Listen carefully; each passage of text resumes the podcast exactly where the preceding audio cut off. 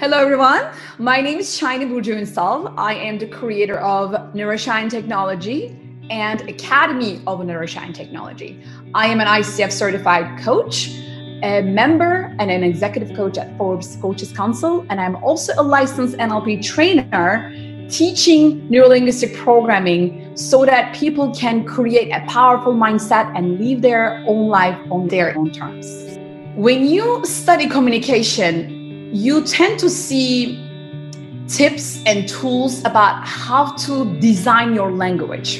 You don't get to see much about how to take in the language that you're hearing from outside and store it inside. It's called listening. I am going to talk about three levels of listening and why they're important for you to become a better communicator.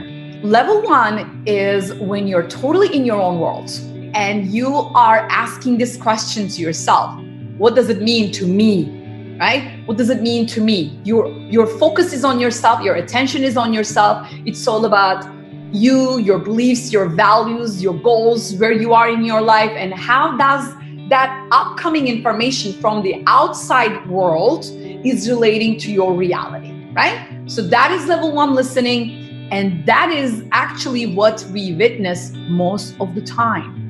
And that is a problem. Why is it a problem? Because not everything is about you. Level two, listening for the other person. Level two feels like, hmm, how I would do things if I were them. And you put your focus on the other person and you become them. How you become them is you start thinking as if you are them.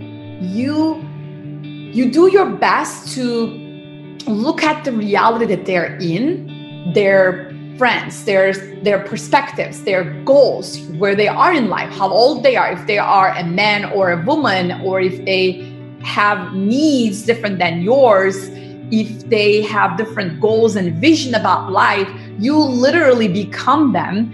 And that is a very big shift in your consciousness. In order to really forget about you, you need to be asking yourself this question at level two listening. What does it mean for them? What does it mean for this person? What does it mean for this client, for this manager or employee, right? So it's literally being selfless Level three combines level one, level two with the environment and time. Level three listening is also open to sensory acuity. If you're in a meeting and if you know that you are paying attention to that person's needs and goals at level two, you also bringing extra elements like, okay, where are we now?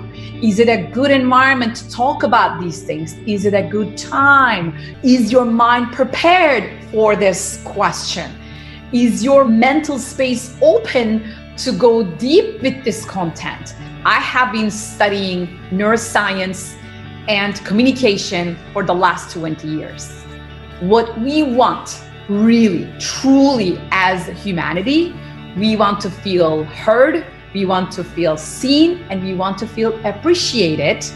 And more so, even more important than all these three, is we want to be safe.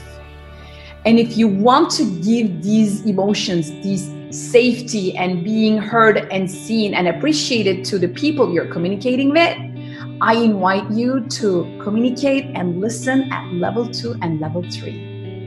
You will give people such a gift you will be able to give them the feeling of being heard, seen, appreciated.